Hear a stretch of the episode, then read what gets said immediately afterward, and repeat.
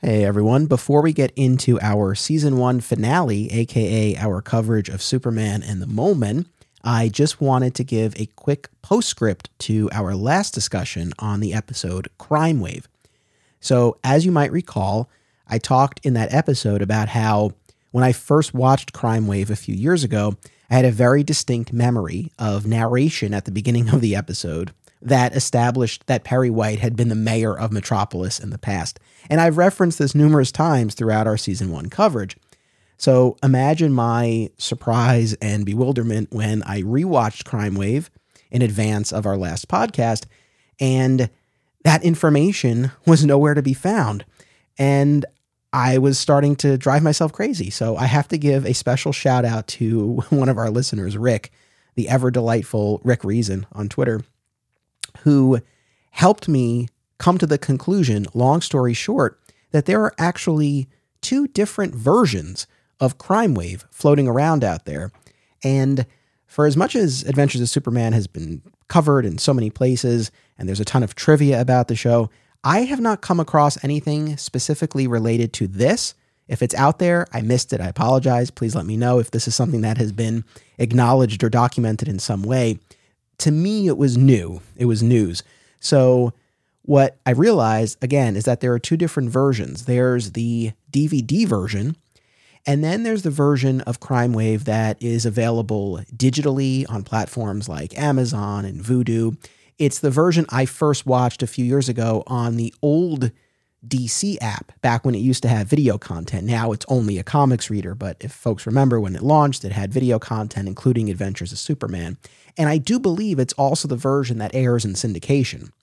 So I think most people are watching the version with the narration and all of that, but on the DVD, that cut is different. And the biggest difference comes in those opening minutes. So we'll call it the digital version, is longer, includes substantially more clips and stock footage, and has narration that is totally missing from the DVD cut.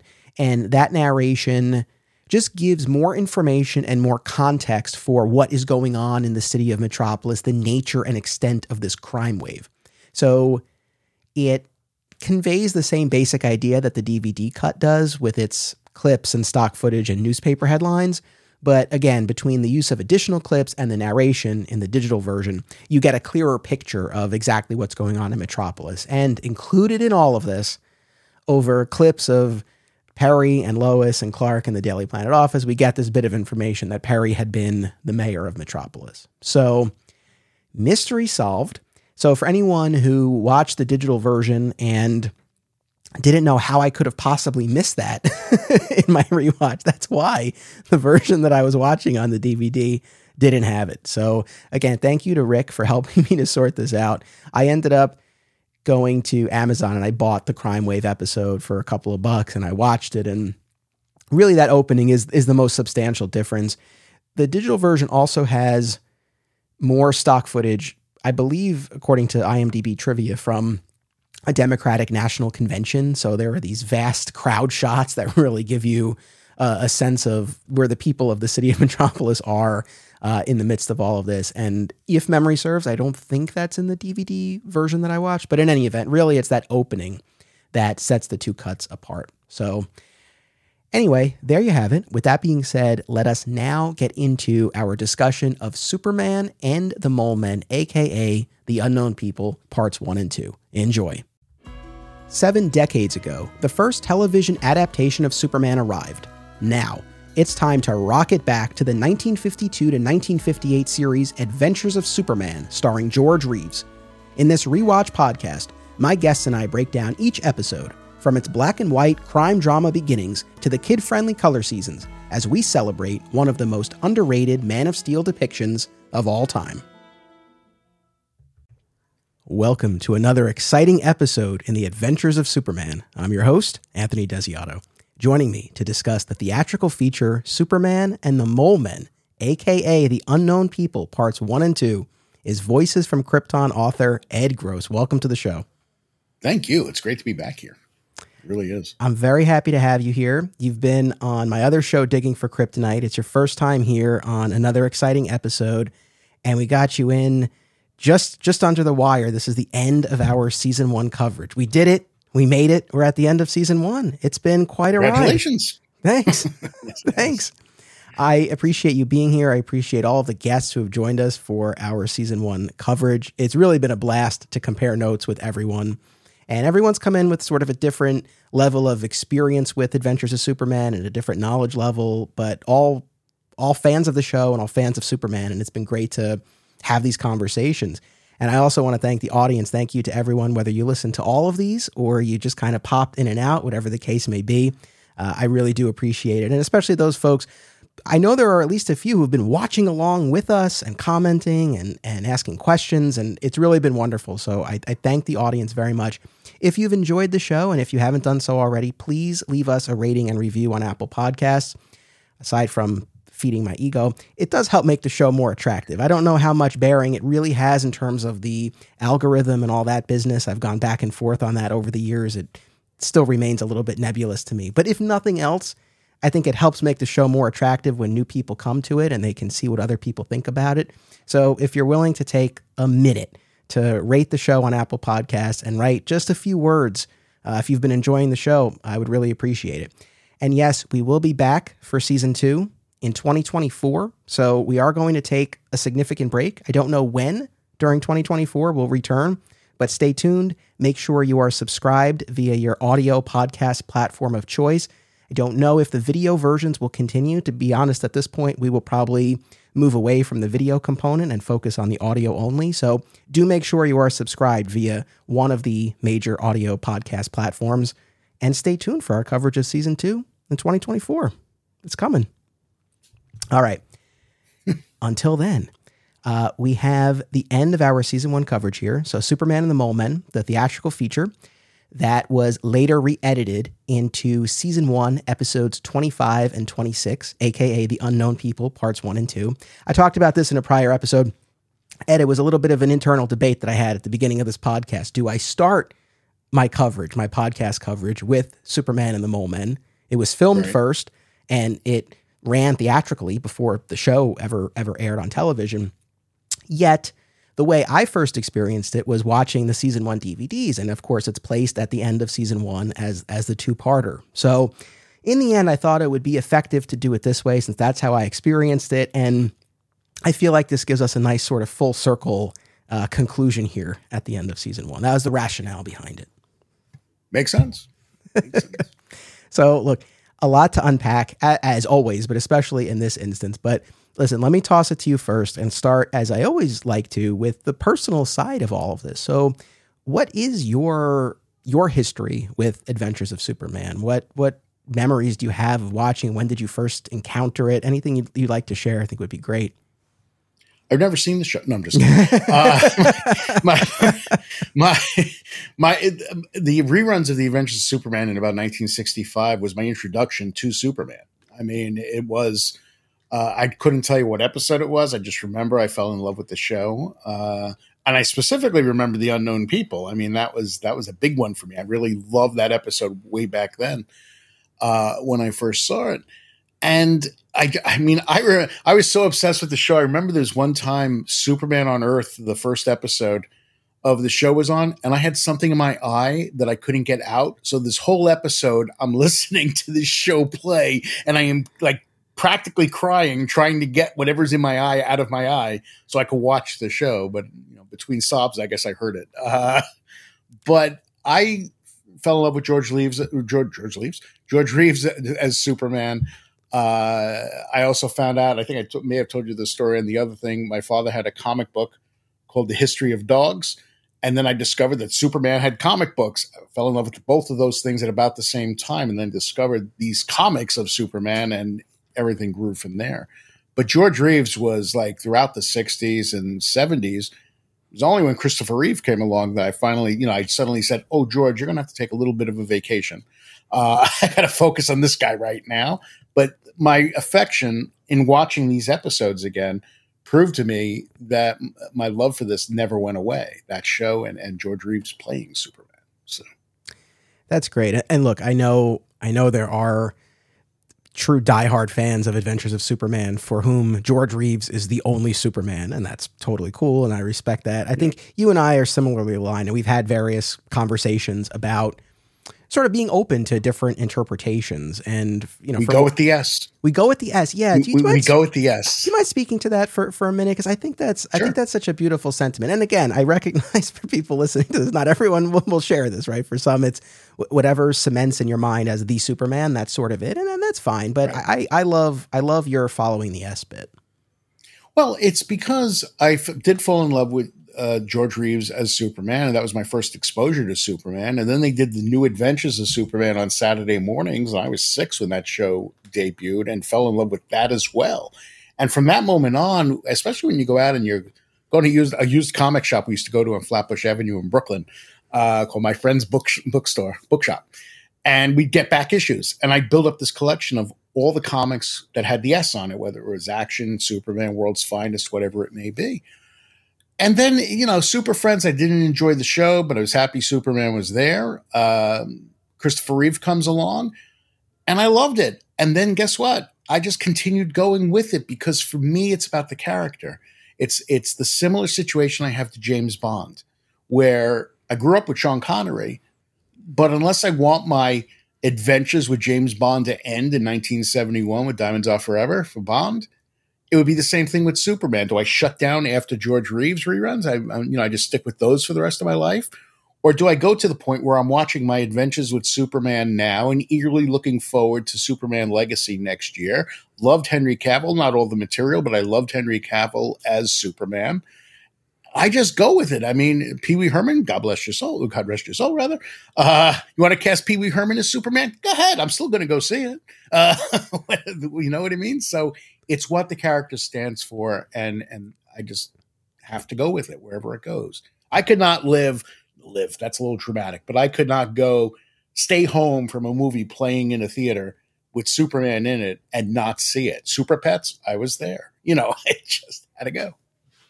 No, that's a beautiful sentiment, and I identify with that as well. I've talked a lot here, but mostly on my other show, Digging for Kryptonite, about how formative Smallville was for me and how, in my mind, when I think of the character, Tom Welling is the incarnation that I think of first, but I love them all in different ways. And I think one of the things that's really been, especially over the course of doing all of these podcasts and going through all of this material in so much depth and detail and having these conversations and like really working with the material, you know, you really see how each, especially on the actor side, you know, each actor brings something different, and there's a different pocket of the character to explore, and they all have their space that they occupy and bring value to the mythology. So all that being said, of course, we're here talking George Reeves. One other question I wanted to ask you. So I mentioned in your intro, you were the author of Voices from Krypton, the unofficial oral history of Superman, available now wherever books are sold. I was fortunate enough to be one of your interviewees. Yeah, for people watching on YouTube, you just held it up. I was so honored that you interviewed me and included quotes from me in the book. On one of the pages, I'm quoted right underneath Brandon Routh. It was very surreal. I've been very proud of that. Everyone who comes over, I'm like, look. So I encourage everyone to check out the book. What I was curious about is, and I know this is kind of a big picture question, and I know probably all of this is such a blur. You spend so much time working on the book, but whatever may or may not come to mind, like how often did Adventures of Superman or George Reeves come up in your conversations with folks? Especially, I mean, obviously it's one thing if you ask them, but I'm curious how many times, if at all, like people brought it up. Like how large did it loom in the conversations that you had? It was fairly large. I mean, you know, you say the general question you ask everybody is, you know, who's your Superman, right? And you know, I don't give my whole spiel about the S. I just want to know who their favorite is. And most people will say Christopher Reeve. That is the majority. But they'll say they grew up on George Reeves and loved George Reeves as Superman. What shocked me the most, though, in especially working on that section regarding the Adventures of Superman, was the fact that so many people that love that show specifically, they love that show. It's not that they even love Superman that much. They love George Reeves as Superman. And that surprised me because it was like, well, yeah, but what do you think of the character? Well, I don't really think of the character outside of Adventures of Superman. I'm like, that just boggled my mind. I couldn't believe it. But it was so heartfelt by so many of the people that talked about that show. They love it. Yes. I mentioned this a little bit in our last episode, but I've definitely gotten more of a sense of what the Adventures of Superman fandom is like since I started this podcast. And yes, people are very passionate. They are very interested in the behind the scenes, in the production schedule, in the trivia associated with the show. There's an intense level of interest about that. And what you bring up is interesting. I don't know that I've encountered this so much, but what you're saying does ring true that, yeah, there does definitely seem to be a contingent who, yeah, they're fans of this show, right? Not necessarily the larger mythology and other incarnations, right, but it's this show. This podcast has probably not really spoken to them, because what I like to do in this is look at this show in and of itself, but also in relation to the larger Superman mythology, because that's what's interesting for me, right? And I'm exploring all these other facets of the character on the other show. And then, again, for me, it's been wildly fascinating to look at all of these things and see, where we've seen echoes of these stories in other eras and things like that. So for me, it's been endlessly interesting to do. But yeah, I know not all Adventures of Superman fans, might be looking for that, and I recognize it. But so it's interesting to hear that. I was curious what kind of sentiment was expressed in the interviews. That really surprised me, though. I mean, that really was surprising, because, like I said, I'm so used to my thought process of it's Superman, that's what matters, it's Superman. But no, it wasn't even that it was Superman. It was that it was him, this actor, making. And so many people said he, and I don't get this quite, that he felt like a surrogate father to them. A number of people said that to me, that the character came across as a surrogate father. And when he was winking at the camera, he was winking at them, saying, we're on a secret here. We know the secret. Nobody else does. So it was this connection that they felt with George Reeves, that as much as I feel a connection with Superman, the character, I never looked at, Christopher Reeve and sat there and said, oh, well, Chris is talking to me. You know what I mean? It was... It's I don't know, but it was very interesting. I'm not putting it down. It just surprised me how many people felt that way. Oh, that's really interesting. Well, that's the thing you do hear so much about kids, an entire generation of kids who grew up on the show. And so I think, especially if you're watching this at the right age and regardless of your home life, well, positive or not, but I guess especially, and I'm not saying the people who, you talk to were necessarily in this camp, but maybe they were, but especially if maybe, you didn't have that kind of role model in your life, and Superman's there. And well, now you really got me thinking, because yeah, I mean, George Reeves, he was in his late 30s, I think 37, I think, when he started this, right? Yeah. Yeah. So I'll be 37 next year. It's not that old, but it's relative, and it's getting younger every day, right? Yeah. But I still feel like I'm 19, so that'll forever be in my head. But as do I. I get that. I know it is such a weird thing. It's not like I feel like, oh, I'm like 12 or 13, but it's like, I don't know, 19 or 20. That's kind of how once I hit that, that's sort of what I've always felt I am. I don't think I've ever lost my sort of youthful enthusiasm for this stuff. You know what I mean? Like, for many years, I always wear Superman t-shirts. It's not happening right now. Right now, it's Godzilla for some reason. I don't know why. But so often I've worn them. And when I was younger, I used to think, oh, I wonder if people are thinking I'm such a dork because I'm wearing this, right? Now I wear them and it's like, I think I'm a dork. Who gives a damn at my age? I mean, who cares? It's like, I am who I am and I don't care. So I think following all of this stuff and talking about all of this well into our adult years, I think it's a wonderful thing, and it helps preserve that youthful spirit. But no, I do think about that. The fact that, again, especially if you have a whole generation of kids, and look, certainly, again, we've talked about this a lot. This first season was, far darker and grittier than the later seasons would be. And it really was more of this noirish crime drama. And not really meant for kids, but obviously you had a lot of kids watching it and families and all of that. So I think if you have little kids watching this and a slightly older Superman, certainly older than the actors who will be cast in the decades to come.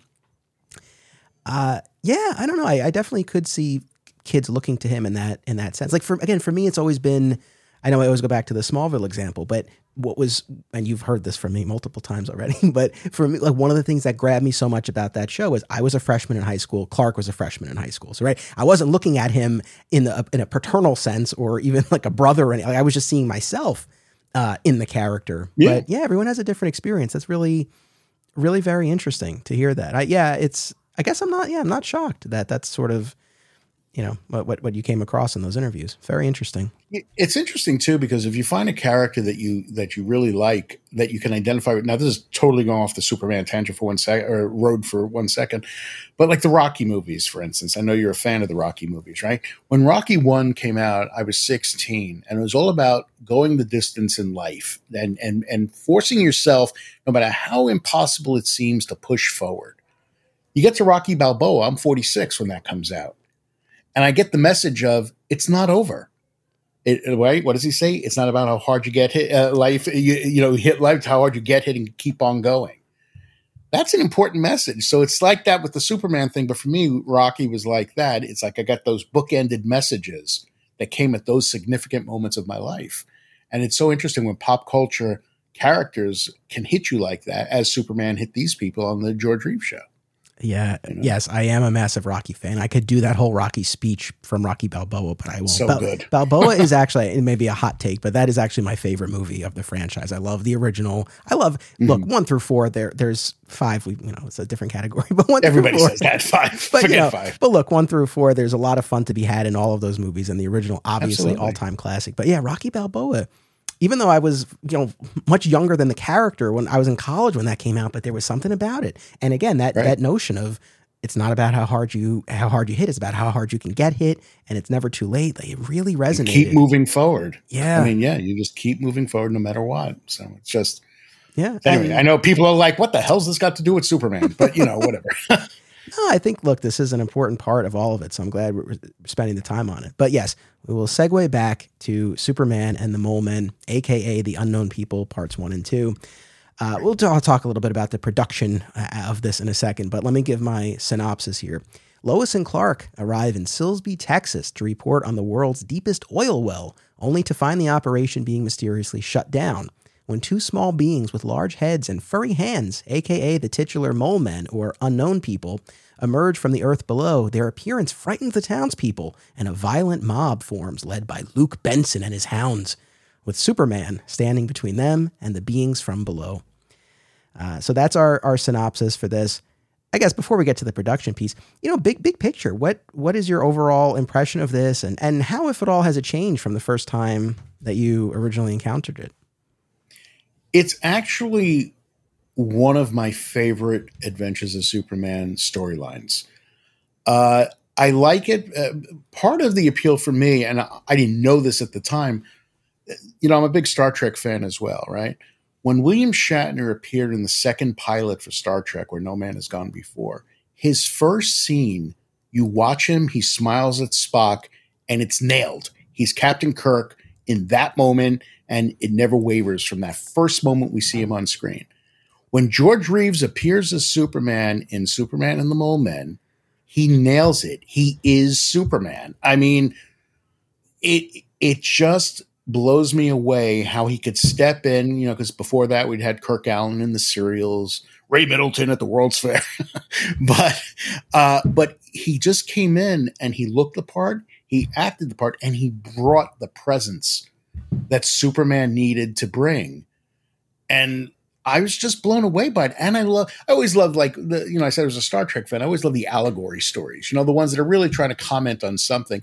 And Superman and the Mole Men does that. I mean, it's all about the Red Scare and everything else of that era, but it's done in this sci-fi story, and really a true sci-fi story. Yes, the show did do more of those, but this one really is sci-fi, and it works. Yeah, it's for kids, and they're, what's Lois's line at the end? Kind of dopey, right? And like, I guess they're saying, you live your life and we'll live ours, and it's like, yeah, all right, whatever.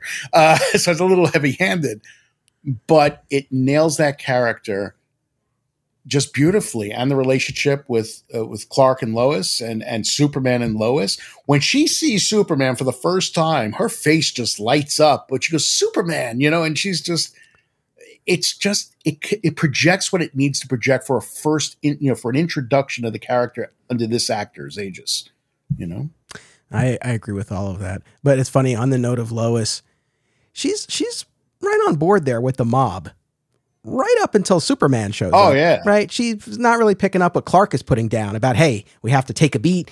calm down, everyone. Right. We have to be careful. I'll handle this. Nah, she wants nothing to do with that. As soon as Superman shows up, it's like, oh, we have to protect these beings from below. Yeah, right. She's two-faced now that you mention it. Yeah. I didn't love that about her in this. Yeah. I felt like, come on. Well, she was also, let's face it, she was also kind of wenchy to Clark a lot of the times. Like, he's always doing that. He's been the toughest guy in the story so far next to Superman. What are you talking about? Yes, but no, I echo everything you said about the presence. And again, look, we spent a few minutes talking about how definitive this and formative this depiction of Superman was for so many people who grew up watching it. And I think even just looking at Superman and the Mole Men as an encapsulation of what George Reeves could do as Superman, he brought so much to it. And presence is the absolute perfect word.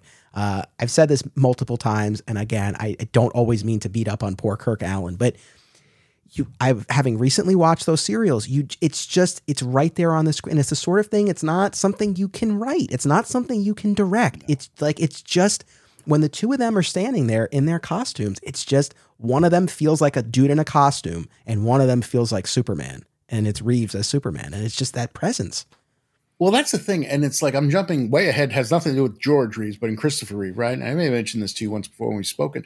My favorite scene of all really is the Superman 2 scene where he catches the elevator that's falling with Lois underneath it. And he just looks at her and looks and goes, I believe this is your floor, and smiles. And that's the presence. That's embodying who Superman is, the way that Reeves does in Superman and the Mole Men. And to me, that just blows me away. It's like, how does an actor just nail it like that? And he does. Yeah. And no, there is a very, very strong message here. And I think in terms of what both Clark and Superman say and do in this story, it really tells you, I think, everything you need to know about Superman, and is a very aspirational take. And I think was great to show to an audience, and especially an audience of kids, but kind of how this came to be. So I'm sure we at least touched on this when we did our discussion of the first episode that aired, Superman on Earth, when we began our season 1 coverage. But we'll circle back to this idea that as the Superman radio program was coming to an end, DC wanted to exploit the character in this new medium of television. So they tapped Bob Maxwell, the producer of the radio show, to develop a television series. And so, and if any of this doesn't line up with your understanding, please jump in and correct me, Ed. No worries. All good. So they produced these 26 or Superman and the Mole Men, an hour-long theatrical feature that they would then use to sell the entire season, which included that and then the remaining 24 episodes. And they filmed all of these in the summer and fall of 1951, starting with Superman and the Mole Men, in July 1951, and then it hit theaters that fall, I believe, November 1951, and again was meant to sell this series. But of course, it took a while to find Kellogg's as the sponsor, and then even once Kellogg's came on board, they wanted certain aspects of episodes changed to make them a little bit more family friendly, and so it wasn't until fall of 1952 when the show actually started airing on television. And it's a little bit nebulous as far as, again, I think the intention always was to take this hour-long Superman and the Mole Men theatrical feature and re-edit it into a two-parter for the main series. But it's a little nebulous to me, at least the research that I did, about when it actually aired as episodes. Oh, not until 61. That's the thing, because you look on IMDb and it has August 10th, 1953 listed, but that's not. But I'm glad you. Right. Yeah, that's not right. I didn't think so. Yeah. But so you. My understanding is because of the actor's contract. Look, everything. Mm-hmm. was about money, right? Although I want to address that because there's something positive to say about everything being about money. But they would have to have paid the actors more money because it was theatrically released. So it had to wait until a certain point where that part of the contract lapsed. Then it could become part of the series. But until 1961, it was not seen on television. It was just Superman and the Mole Men, as a thing. I don't know if I should go off on this slight thing about them, but what I find so, DC National could take a lot of stuff between all that stuff with Siegel and Schuster and all that stuff that went down between the two of them and them. And without a corporation behind them, without a Warner Brothers behind them, they nonetheless financed this movie and these 24 half-hour shows, not knowing they would ever get on the air.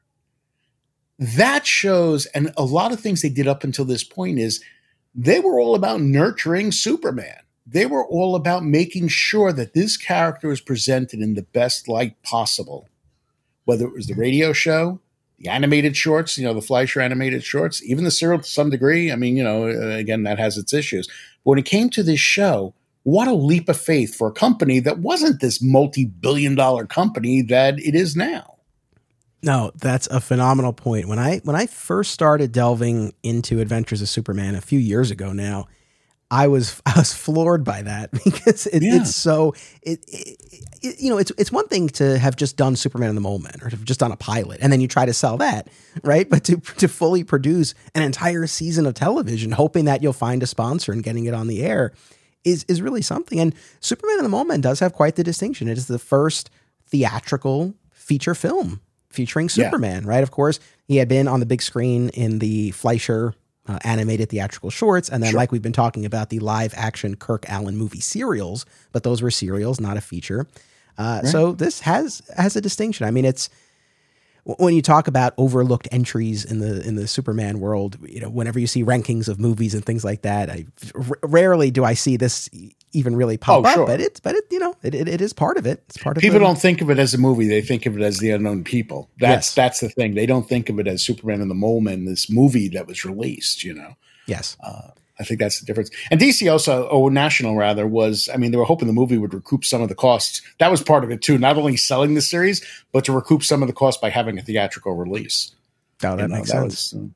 So I don't know how much they recouped, but that was the intent. So.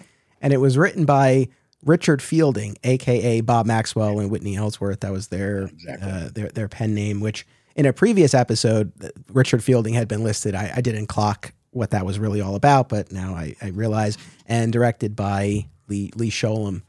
So I guess a couple of things. Now, you and I both watched in preparation for this, or rewatched, both the theatrical feature version and the two-part television version, right? Right. Yeah. Right. Which was very kind of you. I just, so the audience knows, I didn't force Ed to do that. I was like, you could just pick one, but I appreciate that. You don't pull guns on people and make them do anything, right? I mean, it's, what's so funny though? I went to the season 1 disc of Adventures of Superman, saw Superman and the Mole Men, put on The Unknown People Part 1. There was no sound. I couldn't believe it. I had to go buy it for $1.99 on Amazon. Don't worry, I'm not going to ask for a refund, but but I couldn't believe it. But yes, I checked out both basically.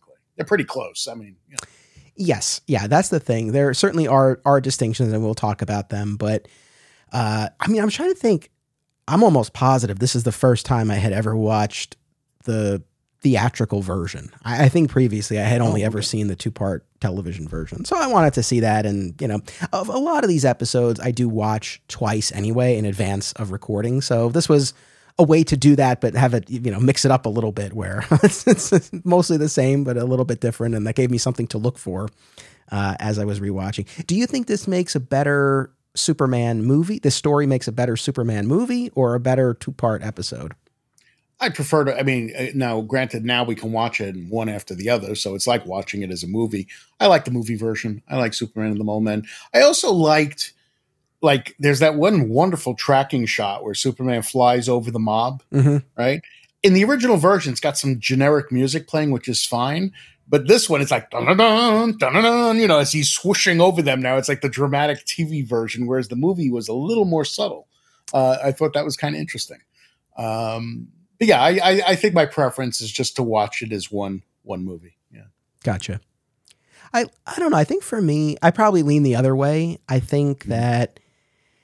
Again, they're not vastly different, but there were certain cuts made for the TV version, and I feel like they tightened it up a bit. I mean, they had to for the time constraints that they had. But I feel like picking up the pace a little bit served the story well.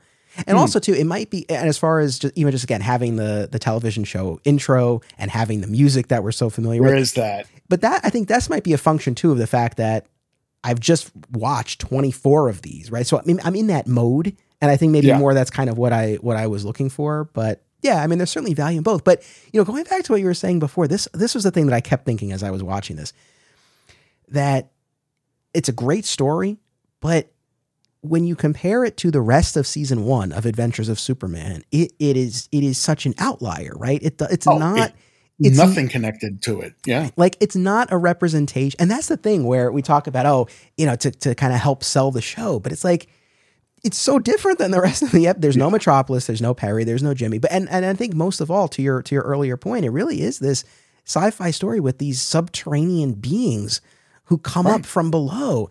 You look at the rest of season one, and like we said before, they're all these, they're crime dramas, right? They're gangsters and bad guys. The most outlandish. Superman on Earth is the one where you get sci-fi with Krypton exploding, right? And that's it. But yeah, that's it. I mean, I feel like beyond that, the most outlandish you get is the Mind Machine, where it's a little. You have to suspend your disbelief, right? That this device can reach across distances and reprogram people's minds. But even that, it's like, okay, there's at least a basis. Sure. In science, you can kind of go along with it. No, this is sci-fi. I mean, there's no question. This is sci-fi. Yeah. And solid sci-fi for the time, I think. Yeah. But no, but that's the thing I just kept coming back to. It's like, it was a bold choice. It was a bold strategy. I feel like, to pick something that really is not so much, on the other hand, I'll say this as a representation of how we're going to depict Lois Lane, Clark Kent, and Superman, how we're going to bring Superman to life and visualize his powers on screen and all that. In that sense, I think, yes, it really conveys what we're going to see in the show. But yeah, I mean, it's just, I don't know. I mean, do you think it was a good choice to have this as the movie? When it was part of the series, I didn't notice the difference. You know what I mean? Because I was watching reruns, right? And I was only 5 or 6, so whenever it was I was watching these, so I didn't notice. But when I watch it, I like I said, I prefer the movie version anyway, and I think part of that is because I do view it as a movie, even though it's a 57-minute movie. It's a short movie, but I view it as a movie rather than necessarily 2 episodes of the TV series, even though that's the common way to watch it. That's why I think I prefer it that way, though, because it is its own thing in a lot of ways. When you compare it to the show, it's just, it's like worlds apart from each other. It's just, I do. I think it works on its own terms, basically. And it works as part of the series, but it is very different. And I'm rambling now, so I'll shut up. No. No, that's a great point. No, I think I'm going to swing back around. I know I said I preferred the TV version, but no, I think you made kind of the best argument for viewing this really as a movie, because again, it does feel a little bit out of place as 2 episodes of season one of the show. But I think looking at it more in its own space as that movie, just to kind of set it apart a little bit more, I think that's a more appropriate place for it. So no, it's almost easier to go from the movie to the series than from the series in general to this sci-fi story at the end of the season, really, because it doesn't fit with the rest of the season. But you could easily go from that. And, you asked if it works better. It's like, what it reminded you of is, because it is so different from the show, I don't know if this is a good comparison or not, is I get all these great Indiana Jones movies, and what does George Lucas do? He makes the Young Indiana Jones Chronicles. And you watch it, and you're like, where's Indiana Jones? That's not what I saw on the big screen. Kind of reminds me of that. It's like, here's the sci-fi Superman, and you get to the show. It's like, wait a minute, where is that guy? But it works, obviously. But yeah, it works. But no, I think you're probably right. And I think maybe starting with Superman and the Mole Men, probably would be an easier transition as opposed to watching 24, regular season one episodes. Crime dramas that become the sci-fi story, right? Yeah. Again, it's interesting too. Again, just in terms of them choosing to start with this, they don't do the origin, right? They do give you that little narration at the beginning, right, of the movie, sort of a proto version of what we would get on the television series. It's not as dynamic or polished as we'll get on the show. And the theme is just like a regular sci-fi movie theme rather than the Superman theme. Yeah, so that little prologue explaining his origin, that's obviously specific to the movie. When it was re-edited as episodes of the television show, of course, it used the score from the show, so the music was different. And again, other than that, there were definitely cuts here and there. I think the sequence where the mob is chasing one of the beings, I think that got trimmed a bit for the television version. Yeah, there were at least a couple of other things. There was a scene early on when Corrigan, who's the what are you, foreman of the mine or the head? Yeah, I think that's a good description of him, yeah. The man on the ground. And then he's talking with one of the other guys, Pop Shannon. And there was an exchange between the two of them before Lois and Clark show up. That was in the theatrical version. That was not there. Yeah. Cause they said, hey, there's a car coming this way or a dot coming this way. And then they were still talking while the car took a while to get there. In this version, the TV version, they're there. Yeah. I mean, there's a car, a dot coming, and all of a sudden the car is pulling up. So I think too, and it's funny now, my memory is betraying me. And I'm like, am I just imagining some of these differences? But I feel like in the movie version too, a little bit later on, there was a longer discussion among Superman, Lois, Corrigan, and Craig, the PR guy, about how you can't report on the story. This will cause mass panic. We have to keep this contained. And right. I don't think that's in the TV version. That's a good point. You know what? The problem of watching them back to back is it blends together. So it's a little tough for me anyway to separate it. But yeah, there was that whole talk about, and what will we get if you report this? You're going to get headlines. You're going to get people screaming and panic and the military or whatever the heck he said. Yeah, it would explode, basically. The news would explode. Were there any other differences that you clocked? Boy, that's tough. I should have been better prepared for this, to tell you the truth. But again, I watched them back to back, and it is kind of blending together. So I've let you down, Anthony. No, you haven't. It's quite all right. I think okay. just from reading trivia, I think one of the things they said was cut for the TV show was references to the beings as aliens. But I don't feel like there was a ton of that in the movie, unless I'm no mole men, not as aliens, but as mole men. They referred to them as mole men in the movie, but not in the series. Okay. Do they say it a lot?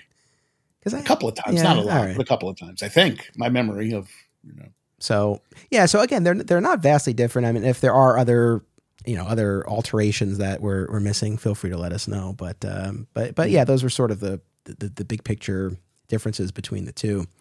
Yeah. So, typically what we do with these episodes, we'll kind of do scene by scene. We can jump around a little bit more. I don't feel like we need to adhere so strictly to this, so we can see where the conversation takes us. We'll also do just a quick guest star rundown. So a couple of familiar faces here. So we had Stanley Andrews as the sheriff, and he was just in, for us covering it on the podcast, he was just in the Ghost Wolf episode. He was the foreman at the timber company. So we just saw him very recently towards the end of season one. J. Farrell McDonald as Pop Shannon. He's the first one we see succumb to a heart attack and die from fright. Right. Upon seeing the mole men, I recognized him from It's a Wonderful Life. Yes. You crazy drunk fool. You ran over my tree. Oh, I was so happy to see him. He was just enjoying his oranges here. But yeah, I always think of him as the curmudgeon who's upset with George Bailey for driving into his tree. Yeah. Absolutely. I was so happy to see that. And I'm glad you were right there with me on that. I didn't even realize it till today watching it. I was like, oh my God, it's, George Bailey killed his tree. Yeah. It was the voice instantly. Yeah. I was like, exactly. That's the guy. Yeah. I love it. Oh, so good. And then we had Walter Reed as Corrigan. He'll come back in season 6 of Adventures of Superman as another character, obviously. Jeff Corey as Luke Benson and Ray Walker as Craig, the PR guy. Those were our main guest stars. On the guest star front, is there anything else, anyone else you recognized, or anything these people that you know these other people from, or anything of note that you? Not really. I mean, honestly, a lot of day players basically that I didn't really stick out with me. I mean, obviously Jeff Corey has been around forever, and Pop. The actor already, I forgot his name. But no, outside of that, I didn't really look at anybody and sit there and go, oh, I know this one from this. It wasn't like that. I think I was more focused on, oh, I love, Phyllis Coates as Lois Lane. She's like one of my favorites. Oh, there's George Reeves as Superman. So I was a little focused on that, I guess. But it was fun watching. Man, and it's appropriate. This is like the end of season 1. You and I have talked about this off mic, but I know you and I are both big fans of Phyllis Coates as Lois Lane. And I have to tell you now, this is our 25th episode. In every instance where it's come up in conversation with a guest, everyone who has expressed an opinion has expressed a preference for Phyllis Coates as Lois Lane on this great podcast. She nails it. I mean, she brings that no nonsense approach to, the other Lois, Noel Neill's Lois, she's a nice lady, but I don't really hit her as this hard hitting reporter. Whereas Phyllis Coates, I do. And she'll call Superman or Clark, not Superman, but she'll call Clark out on his crap. Basically, and I don't see Noel Neill really doing that. I know. It's funny because obviously this was the first thing filmed, but it's the last thing that we're watching here. So this is our last time with Phyllis Coates as Lois. And it's very bittersweet. And it's not a knock against Noel Neill, but yeah, I'm a little, I think it'll, I don't know. It might take a minute to kind of adjust to that as we get into season two. Well, what's interesting though, is I forget who said it, like in an interview for the book, but the idea was that Phyllis would have had a harder time adapting to the lighter approach taken with the show, whereas Noel probably could have done the more serious one, but Phyllis definitely would not have been able to handle the lighter approach to the show as it went on, you know. And that's probably fair. That's probably fair. That's also another aspect I'm not super excited for as we move forward. It's you know what, it changes, and I know why they had to change it, but they took it to such an extreme as the show goes on, and obviously this is a whole tangent, but the show gets so silly in a lot of ways as the more it goes on, the criminals become worse, the stories become weaker. I mean, you get some gems in there, don't get me wrong, but overall it just, to me, it just doesn't have the strength that these are the first season, part of the second season did too, but especially the first season had. So when we get there, this is my promise to myself and the audience. I'm just going to have fun with the silly episodes. Sure. I'm not going to, well, famous last words. Yeah. Right. Let's see how long that lasts. Right. But you know what it is? Because I think we all recognize what they are. And so I don't know how worthwhile it will be to come on and try to pick them apart and all of that. Apart 5 seasons worth of shows? I don't think so. You know what I mean? It's like that get boring and tiresome after a while. So yeah, just go with the flow. So I think we'll just have fun with those episodes. We'll recognize they're a different kind of Superman show. We'll look for those gems. We'll look for those scenes that call to mind the greatness of what this can be. We'll continue to enjoy the performance of George Reeves, and we'll just have fun with it when the time comes. So that's the plan. We'll see what happens when we ultimately get there. I got us while we're talking Phyllis Coates and Lois. Yeah, I mean, she's so tough as always and mixes it up. I mean, she hits Luke Benson. Oh yeah, when they have that later standoff outside the hospital. You coward, you filthy coward, and she hits him. Yeah. It's great. Yeah. No, it's absolutely fantastic. And the one other thing that I did want to talk about, I mean, we could talk about it more specifically when we get into the actual scenes, but one of the things that I thought actually worked better here than in a lot of the rest of the first season was when Clark ducks away and Lois makes her remarks about him. I felt like that lent itself well to this general view that she and other characters seem to have of Clark. It's still difficult to reconcile, as we always talk about, right? Because Clark is so tough, and he's so capable, and he's so confident. He's not a coward at all in this stuff. That's the problem. He's not playing that cowardice aspect of the character at all. Very, very much so. And like I've talked about in other episodes, there are so many times where there are characters, Lois most of all, but sometimes Perry as well, they'll kind of put Clark down, yet he's always the first one that they call for. So it's like, which one is it? Yeah. All that being said, what I appreciated here was, again, there were a couple of instances when Clark tries to get the mob to stand down and they're not hearing it. And then they all go off when they hear the scream, right, of the mother in the house. And Clark runs away. Right. One instance there. And then again, outside the hospital when Clark has to leave so he can, change into Superman. And Lois has that line where she's like, he's scared to death. It's pitiful. Right. And it's a great line. But I just like, OK, so you do see these moments where to the outside observer, or to Lois in particular in this case, it's like it looks like he's running away. It looks like things didn't break the way he wanted them to. Right. And things are about to get more dangerous and he's ducking out. Like that's what it looks like. So those couple of scenes went a long way towards like, okay, when we see all these other instances where they're making these remarks about him and things like that, it's still tough because his Kent is so tough, but I can get on board with it a little bit more. A little bit. Yeah, a little bit. It just is hard to reconcile certain aspects of it though, because of the fact he is there standing up front speaking what should be spoken. Even, I mean, Superman does it more, but as Clark is definitely speaking the right words, showing that he's got strength, whereas a lot of people are afraid to stand up to Benson and that kind of thing. So, you know, but I understand what you're saying. It does. Look, that's the relationship one way or the other, whether he comes across as tough or not, the Lois Clark relationship in that era, especially before it got romantic was that you coward. All right. oh, Superman, how are you? You know, like, exactly. Let's take a quick commercial break, and then when we return, we'll get into our scene-by-scene breakdown. We'll be right back. Fat Moose Comics is New Jersey's best and oldest comic book store. Established in 1982 and under new ownership since 2020, Moose sells a wide selection of new and old comics from every publisher, action figures, graphic novels, posters, statues, and more. If you're looking for something and they don't have it, they can probably get it for you. They know a guy. Visit Fat Moose in Whippany, New Jersey the next time you're in the Garden State, and be sure to reach out via the Fat Moose Comics Facebook page. Filmmakers and movie fans alike should be sure to attend these film festivals: Brightside Tavern in Jersey City, Hang On to Your Shorts in Asbury Park, Point Lookout on Long Island, and In the Cut in Bloomfield, New Jersey. On a personal note, my short film, By Spoon, The J. Mizell Story, played at these fests, so I know firsthand what fun and well-run events they are. Submission information for filmmakers, as well as details about the festivals, can be found at filmfreeway.com. Follow the festivals on social media for news about events, discounts, tickets, and more. Also, listen to the Hang On to Your Shorts and Cullen On Film podcasts, available via a shared universe network. Acme Comics is a locally owned and operated full-service comic book store in Greensboro, North Carolina, for people of all ages and walks of life.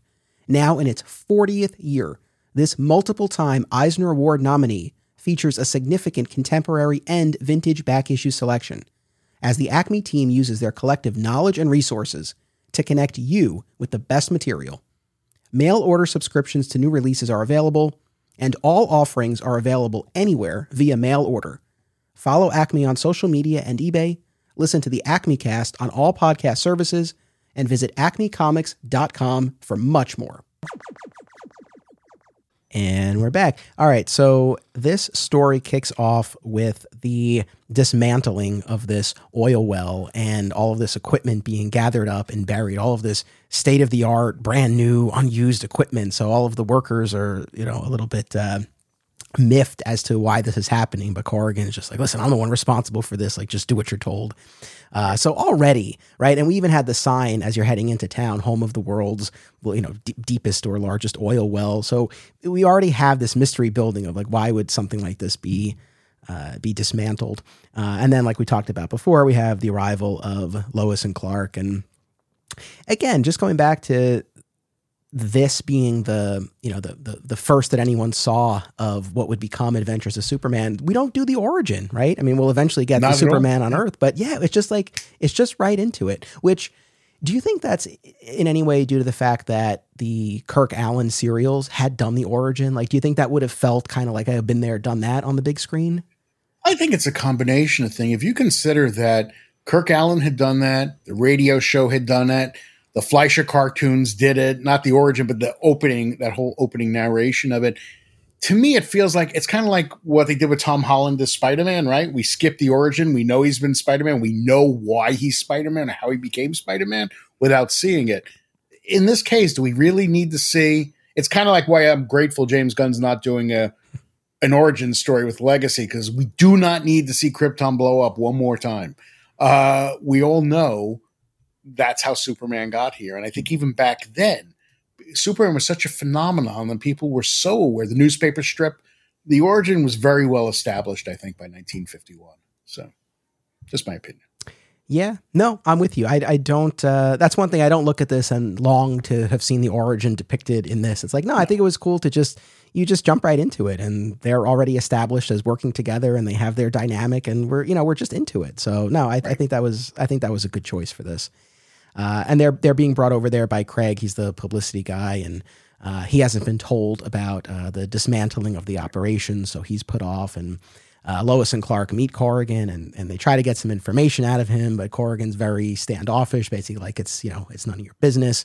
I think all he is willing to share is how deep they ultimately were able to drill.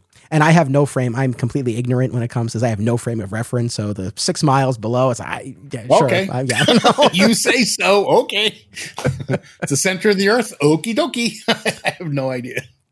Yeah. So, Craig is like, oh, we'll put you up at the hotel in town on the company's expense, blah, blah, blah. I'm sorry you didn't get your story. And Clark's not ready to give up. He's like, oh, well, there might be a story here. So he clearly knows there's more going on. Right. Anything else from that opening scene that stood out to you? No, just that I think it very effortlessly captures the relationship between Lois and Clark. I mean, you know what I mean? The back and forth a little bit.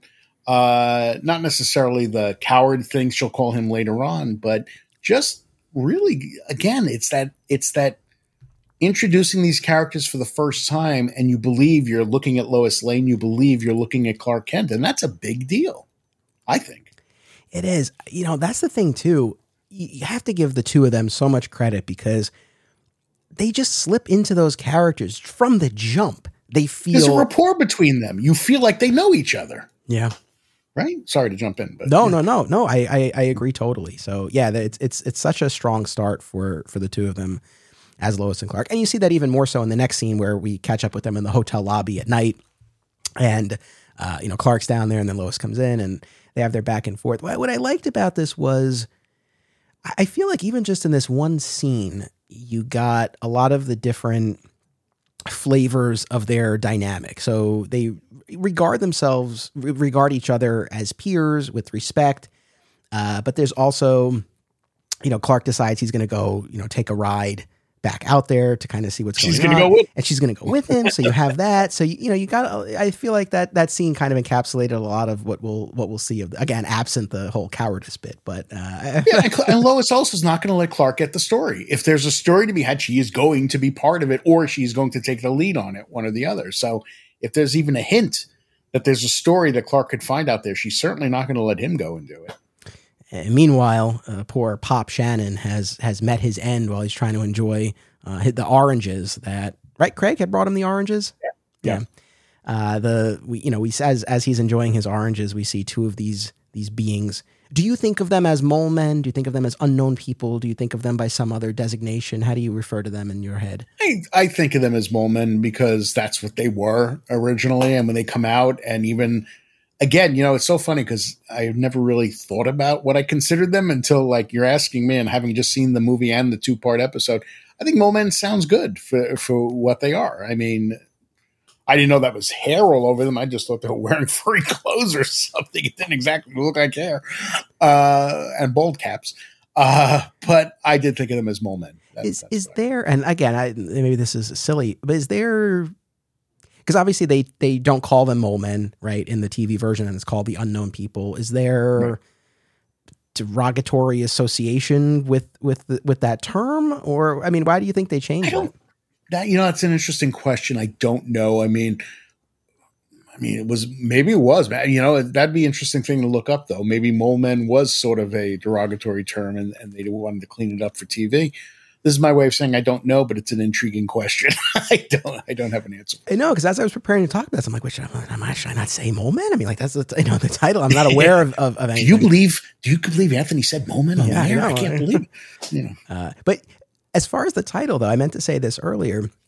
What's very cool and interesting, and it clearly makes sense when you watch the story unfold. It's not called Superman versus the Mole Men. It's not called Superman versus the Unknown People, right? It's Superman and the Mole Men, right? Because they're not the antagonist in this story. It's the human mob that Superman ultimately has to fight, and not even physically, right? It's not so much that they're a physical challenge to him, but it's more changing the hearts and minds. It's really fairly sophisticated, I feel like, for what you would expect of something of the time.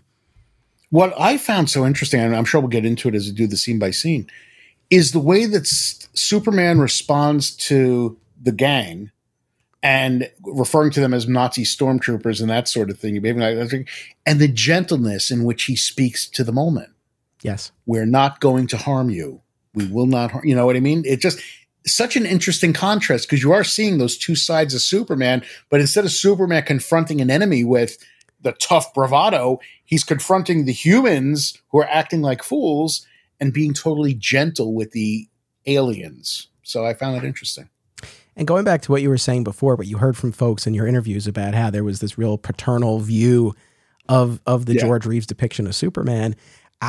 You especially, and this is not the only instance, other times throughout the show, and even just in season 1, There's not a ton of instances of this in season one, but whenever he's interacting with a child, in particular a younger person, you really see that nurturing, compassionate side, because he, again, for the most part, when he's mixing it up with the bad guys, he's just tough and kicking their asses. But when you see him have those moments to show compassion towards a younger person or child, it comes right across. So for the folks you interviewed who had that view of him, you could definitely see in part where it comes from. And you know what I hadn't thought of till you just brought it up is when he has those interactions and he gives that reassuring smile, because he has a very good smile, George Reeves does. It does remind me of that Christopher Reeve thing I said. I believe this is your floor. When he's talking to a child, he lights up his face just being a totally benevolent person. There is something just so charming that does suck you into his portrayal in those moments. Absolutely. Absolutely. So by the time Lois and Clark make it back out to this oil drilling operation, poor Pop has seen the Mole Men in the window and has suffered a heart attack brought about by fright and has expired. I felt like, I don't mean to pick on Lois, I know she's seen some things, but I felt like she was like awfully nonchalant about this dead body on the ground. No? Yeah. Yeah. And also her reaction, even though I understand she'd scream, but she was like, what should have kicked in with Lois is she sees these guys in the window. Sure, scream. I get it. Startled you. But right away after that, what are they? Who are they? I want to know what this is. What's going on here? The investigative reporter, as tough as Lois Lane is, that's what we should have seen kick in. And maybe I'm putting too much on this 1951 movie, but that's what I thought would have been cooler, to see Lois get over the initial shock and fear and suddenly become the reporter. Yes, I know. That would have been cool.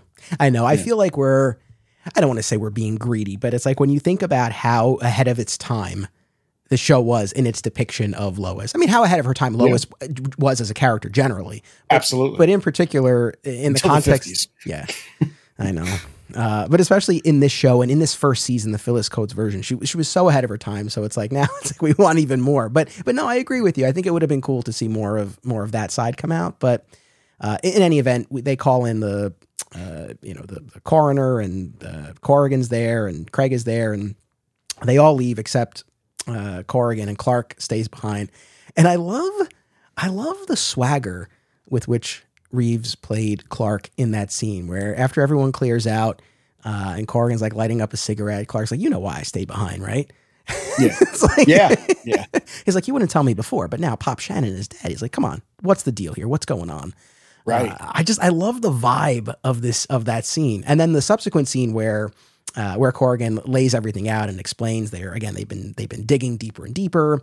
And he's been examining the substances that he's been finding on the drill. And, turns out the lights and you see that they're glowing, that they presumably have radium. It could be harmless phosphorescence, which Clark posits, and that ends up being true. We find out at the end of the episode, but the belief, the theory, the fear at this point is that whatever they're finding below is radioactive and deadly to humans. And they also take a look at the microscope and they see living organisms. So now, all the pieces are kind of starting to fit together where, okay, there's life down below, contrary to what they had previously believed.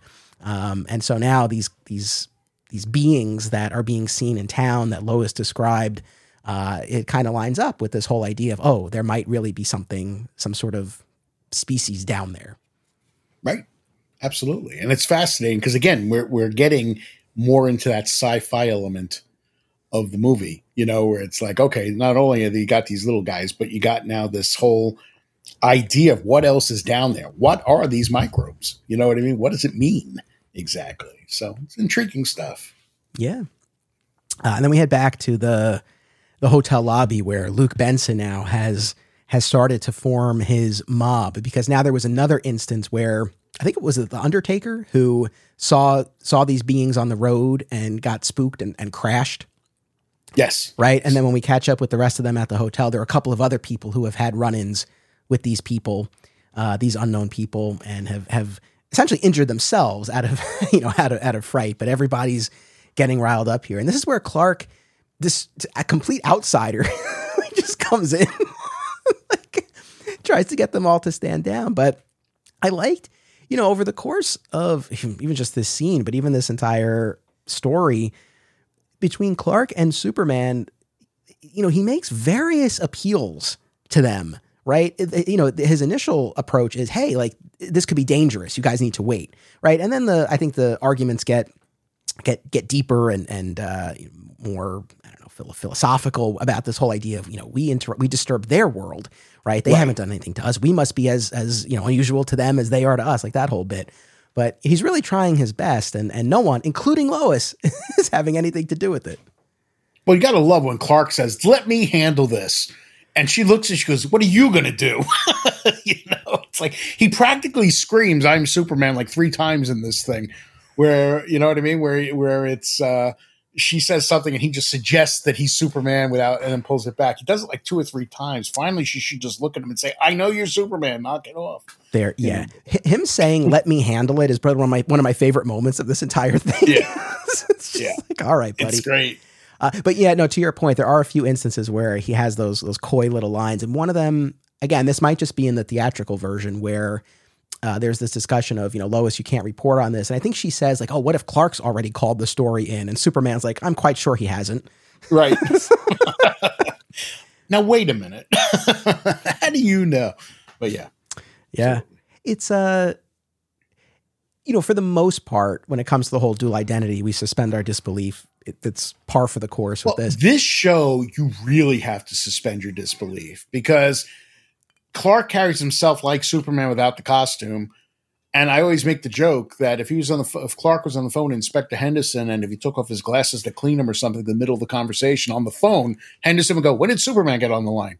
I mean, there's no differentiation, you know, nothing to delineate the two of them from each other. It's just so funny. I brought this up in the Czar of the Underworld episode that we did recently, but that's where, you know, Clark and Henderson go out to Hollywood, but then of course Superman appears. And at one point Superman walks into Henderson's hotel room, but Henderson has his back to the door and Superman starts talking. And I thought it would have been such a great bit if he was like, "Oh, Kent, what are you?" "Oh, Superman." But they didn't go there. No, because they had a totally suspended disbelief, but yeah. You know what I really appreciate though about this? Cause you know, I don't love the whole, as much as I do enjoy the Christopher Reeve incarnation, I don't love the whole bumbling Clark masquerade sort of thing. You don't have to do that though. There's Brandon Routh did sort of a more balanced Clark Kent, I think, between, like, I mean, yes, without going as extreme as Reeve did. But so I've so enjoyed the Reeves depiction, and what I think is particularly interesting in what we're talking about here is that he tries to accomplish as much as he can as Clark. Like once all of this starts to unfold, it could just be a job for Superman, right? But he tries to do as much as he can as Clark, which I like. Like I really like that. I like that Superman isn't the first resort. It's really the last resort, and that holds true for all of these episodes that we're talking about. I mean, they're so Clark or Lois and Clark driven. Well, it's like Incredible Hulk, you know, right? You bring in like the TV show, The Incredible Hulk. He's Dr. Banner for 90% of the episode, and then he becomes the Hulk for the last, you know, 10 minutes or something. Superman is sort of the same thing on this show in that it's largely Clark, and then when it's absolutely necessary, it becomes Superman. Yeah.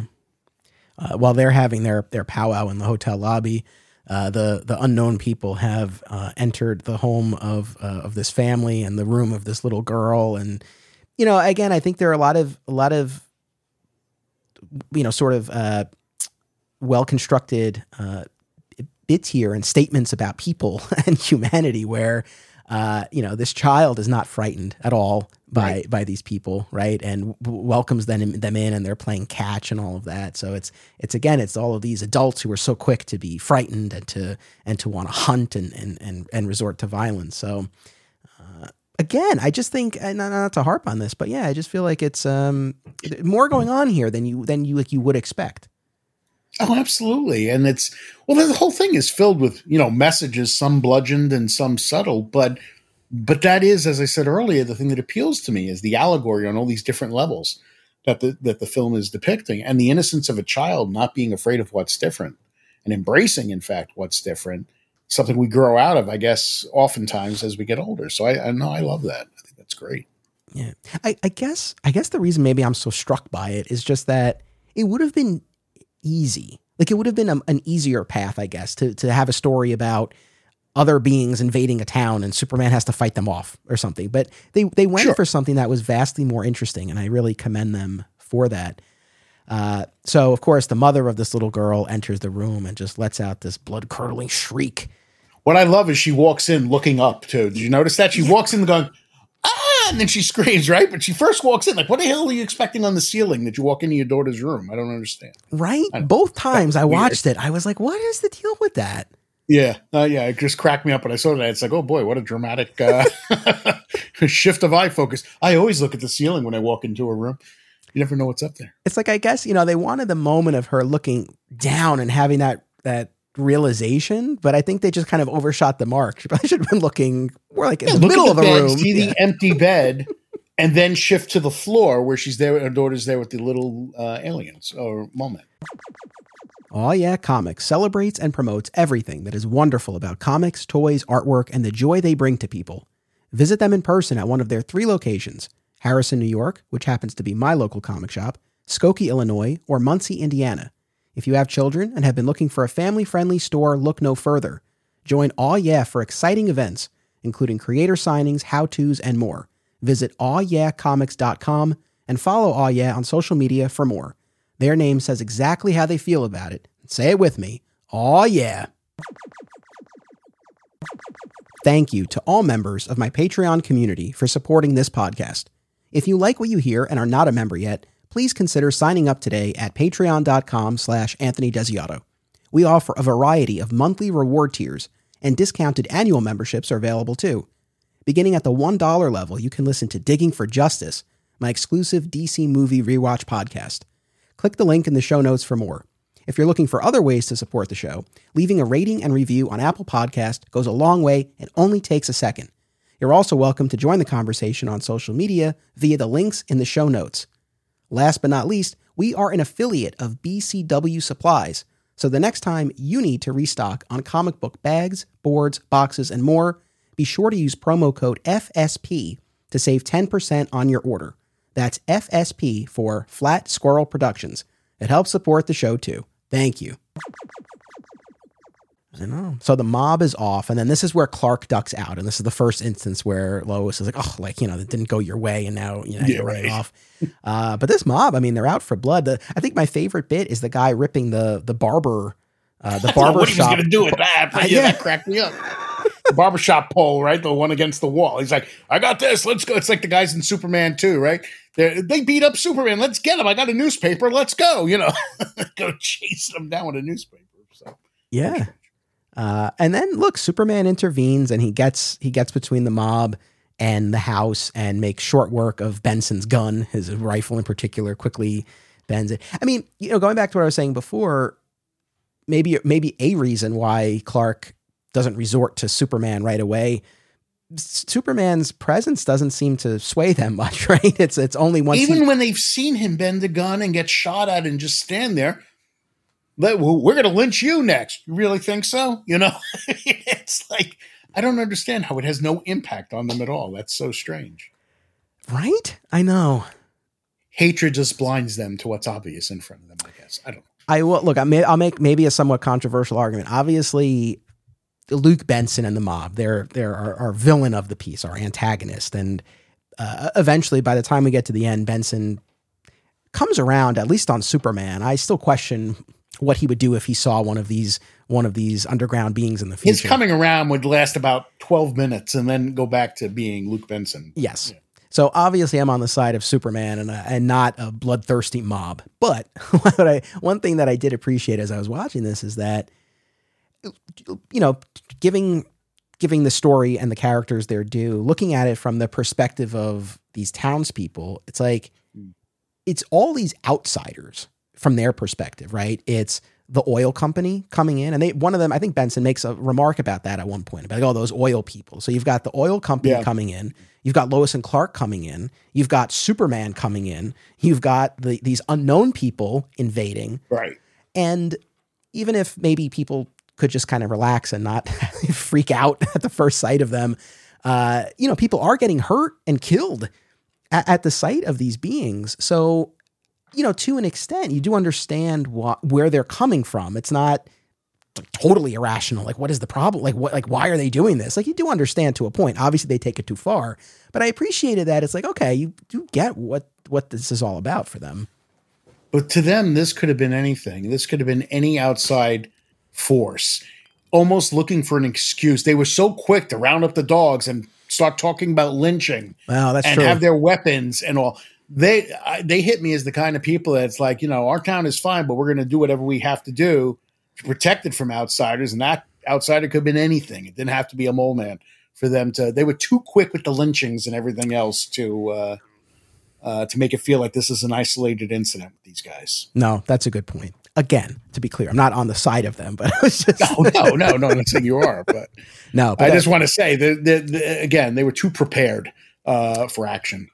Yeah, I know those hounds, right? They're oh my god, they were ready to go. Yep. Why don't you just why are you going to burn them in there? Let's let the hounds get them. Oh my god, it's like let the hounds eat them, basically kill them. So anyway, yeah. And, you know, Luke Benson, it's like, what is his investment in all of this? I mean, it really is just that angry ringleader. Redneck attitude, basically. You know, the it's our town and we're going to run it the way we want. He doesn't listen to the sheriff at all. Punches the sheriff, right. It's like, so Luke Benson doesn't care about anything except his own sense of power or something over these people. You know, and then he can whip them all together. They all listen to everything he says. I don't know. Sounds like a political figure. Anyway, go ahead. Sorry. No, I mean, look, that's the thing. You know, you watch this and you think, okay, a lot of this really rings true, you know, sadly, right? It's not like you watch this and you think, gee, people wouldn't do that. You watch it and you think, no, people would exactly do that. I mean, look, I know I'm jumping ahead here, but the scene later outside the hospital where Superman says to them, you've shown you can't be trusted with guns, so I'm going to take them from you. Right. Well, fascinating. And, you know, we've I don't know, Digging for Kryptonite in particular, we've talked about this whole idea of, you know, if Superman were real, it's like, well, what should he do with his powers? How far should he go? And you think about the George Reeves incarnation of the character in a real world scenario in the world we live in, where we have we've seen the results of gun violence, sadly, far too many times. And it's like this whole idea of like, well, you can't be trusted with this. Like, I'm going to take them. I mean, again, I guess maybe a more grounded version of the Superman 4 rounding up the nuclear weapons. Right. I thought that when actually you can't be trusted. I exactly thought of that scene in Superman 4 where he starts scooping up the nuclear weapons and doing it. I don't know, but I'm not saying Superman should fly all over the world confiscating guns, but in a mob situation where Lois Lane, which we'll get to, almost gets shot, he's going to take those guns. And I wish we'd seen a little more of that because it cuts. You know, as he starts like wrestling with the guys and throwing them aside, I would like to have seen more of that. But they didn't have the budget. I have to fill it in with my mind. But I know it was a great scene. But yeah. I mean, earlier in the story where we are, you know, he gets the mob to stand down for the instant, but the dogs have gotten the scent, and then later they'll track down the mole men to the top of that dam.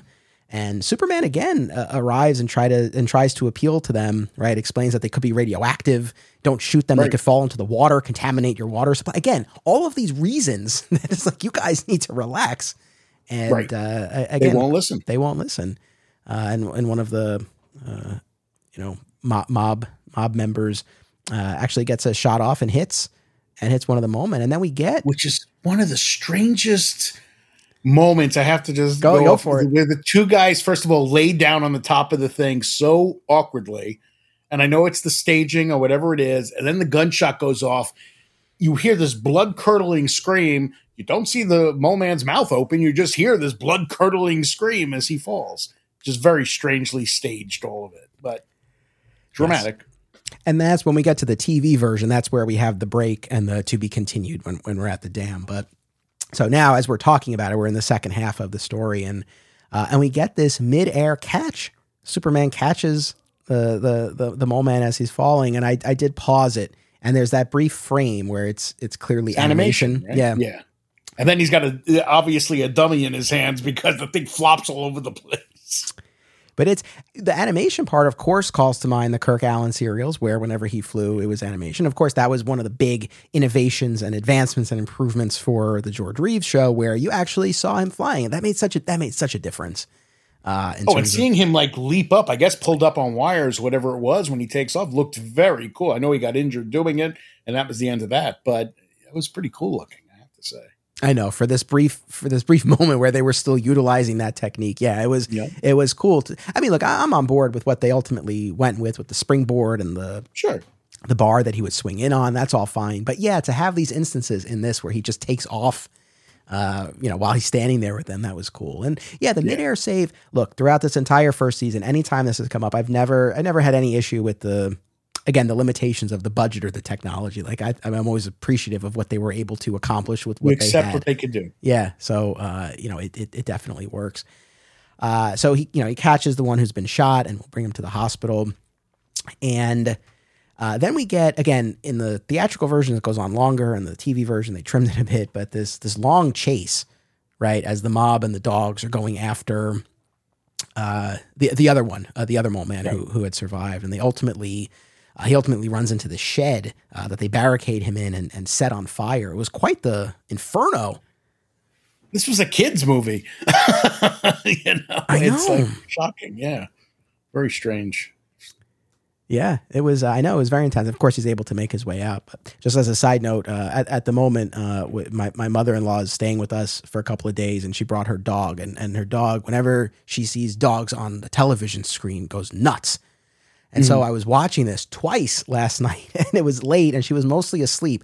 And whenever those dogs were barking, like I turned the volume down as low as possible, because it's like I didn't want her to wake up the whole house barking at the TV.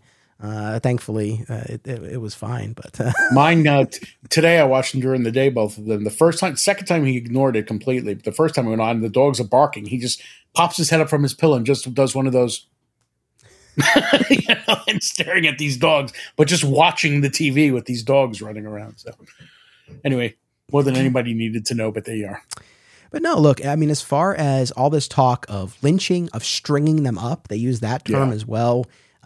Again, lighting them on fire. I mean, it's really, there's, you see the ugliness of humanity on full display throughout this. As far as the mole men or the unknown people themselves, what did you think about the visual representation? Did you like the way they were brought to life? Did you feel it fit in terms of what they were going for in the story?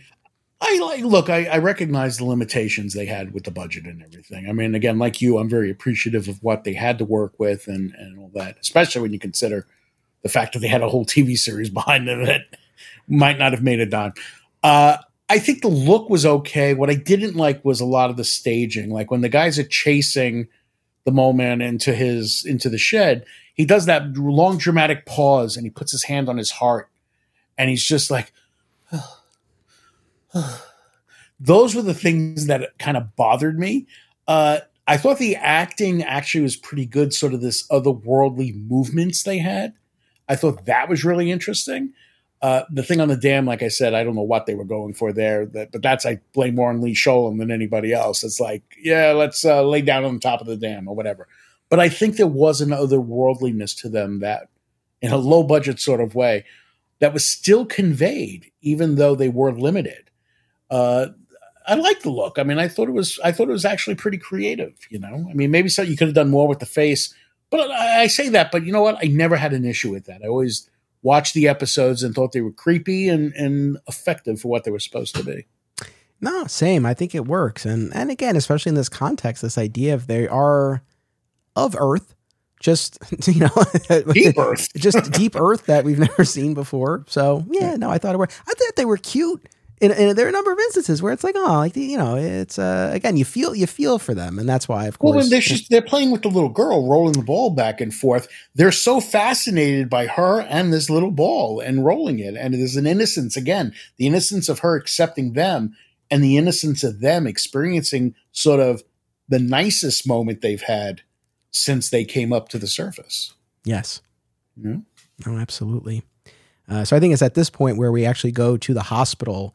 And the man in charge, right, wants nothing to do with this patient who's been brought in, and it's you feel Clark's frustration in the scene. He even says, he's like, well, this person's injured. It's like you would do more for a dog, like you wouldn't turn a dog away, right? Who were who were injured. But again, this guy is not hearing any of it. And he's like, I don't want to, by the time I come back in the morning, like, I don't want, to see anything to do. There'll be trouble.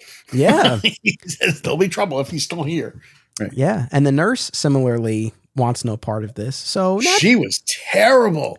Her acting was awful in that scene. Oh my, I don't know if you should do that. Oh my God. It just drove me crazy. Anyway, sorry to pick on this woman, 50 years later or whatever it is, but fair enough. So naturally Clark Kent will assist the surgery. Of course he will. He's Clark Kent. It's Clark Kent. He's not afraid of the radiation. Good. What, he has that great after the head guy leaves and he's like, what does he say? The milk of human kindness, sarcastically. Yes. That's a great line though. It's really nice. I mean, that's a really solid, solid line. No, that was great. The doctor who agrees to try to get the bullet out. Right. Yeah. We see him in this scene and then later on as well. And Clark speaks highly of him later where he's like, that's a man with courage. Right. Yeah. And he does have courage, right? He's been told to stand down, but no, he's going to help. They don't give us a lot here with this character. So I'm speculating a little bit, but did you feel like, to me, it didn't feel like his efforts were coming from a place of, I have to help. Like there's a life at stake here. And I have to protect it. He was seemed much more surface. But it was also very surface performance of, I'll need help. I'll give it to you. Okay, let's go do it. There was never I'm dealing with this otherworldly thing. What does it mean? What does it mean to operate on this creature? You never got any sense of that. I thought it was a very generic doctor, Yes. Like the doctor with a heart of gold. I'm going to do the right thing, but you never got any sense of a real person there. I felt anyway. No, because even later on when they come out of the surgery, I think he's more fascinated by how similarly the mole man's physiology aligns with. But at least that was a little enthusiasm. That was a little, like fascination. That I liked, actually. That was the moment where I did like him. Before that, it was very perfunctory. It's just like, let's, okay, let's do this. We're going to do this. We're going to do this. He came out it's amazing. It's like its insides are like ours and it's got this and that and this. I liked that moment, actually. That was probably his best moment, I think. But. Yes. And I guess, too, all things considered, right, it's all relative. So compared to the rest of this town, this guy's a saint. That's right. Maybe we're asking too much. Nobody else would have done it. I know. Yeah. Maybe we're asking too much of him. I also love how Clark Kent just, man, it's like he's just forever in that suit. It's like he assisted a surgery with the gown over him, but the full suit underneath. Didn't take off his jacket. That's a good point. I didn't even realize that. You might think if you were going to assist a surgery, maybe you would kick off your jacket, maybe roll up your sleeves a little bit, but it's all right. That's a very good point. Certainly your jacket would come off. Yeah. If nothing else, what's under your shirt there, Mr. Kent? Anyway. Yeah. Well, that's true. It does have that going on, but so we had that.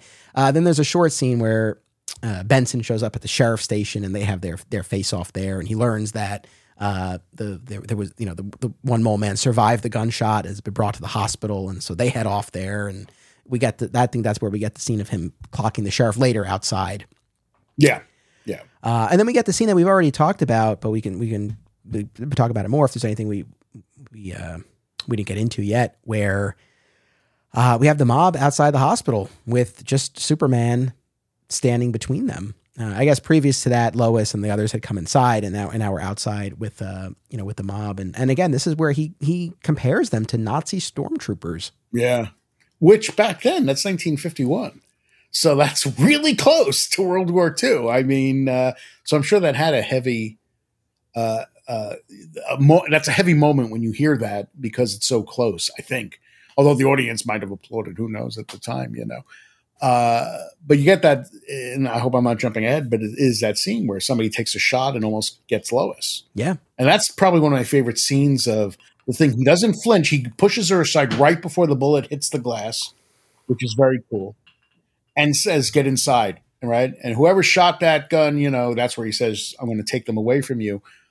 It is such a strong Superman moment, and I love the fact that I don't know why, but the fact that he saved Lois that way just by pushing her aside and then the bullet hits.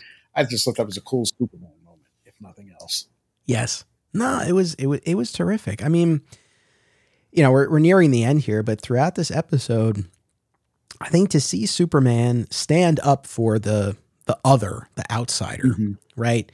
And to articulate his position as far as, again, we invaded their world. We must be as strange to them as they are to us. They've done nothing to harm us. Even going back to that lobby scene as Clark, you see the townspeople who've been injured after seeing them. It's like, don't you see? Like this all happened because you were afraid.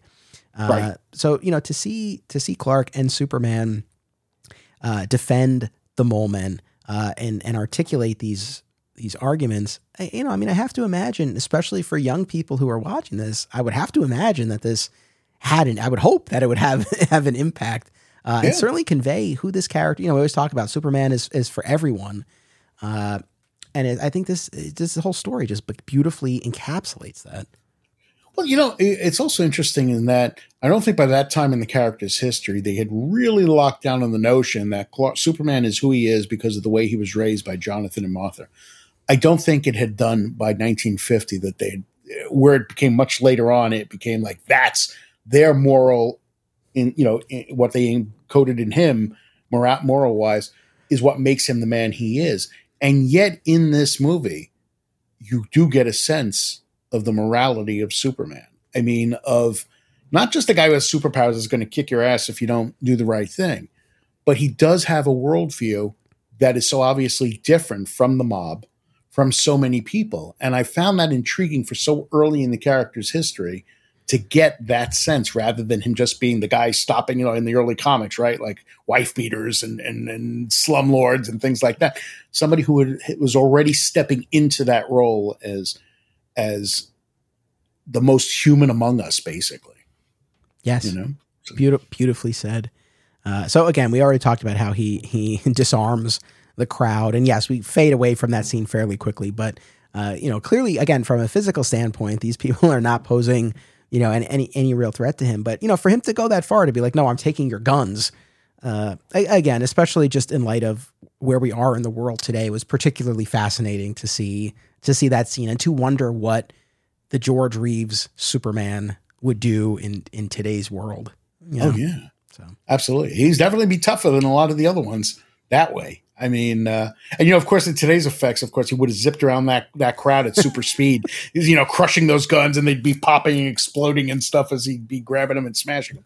But anyway, that's, you know, he walks slowly through the crowd. I know. He does. He just takes them one at a time, basically. Yep. Yeah. No, it was great though.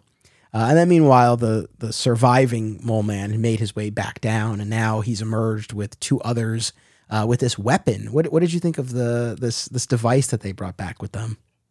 I always thought, even as a kid, it was cool looking, like a cool sci-fi weapon, and was shocked to discover it was an electrosucks, I think, or whatever it is, a vacuum cleaner, which just had a few, you know, additions put onto it. But basically, it's a vacuum cleaner.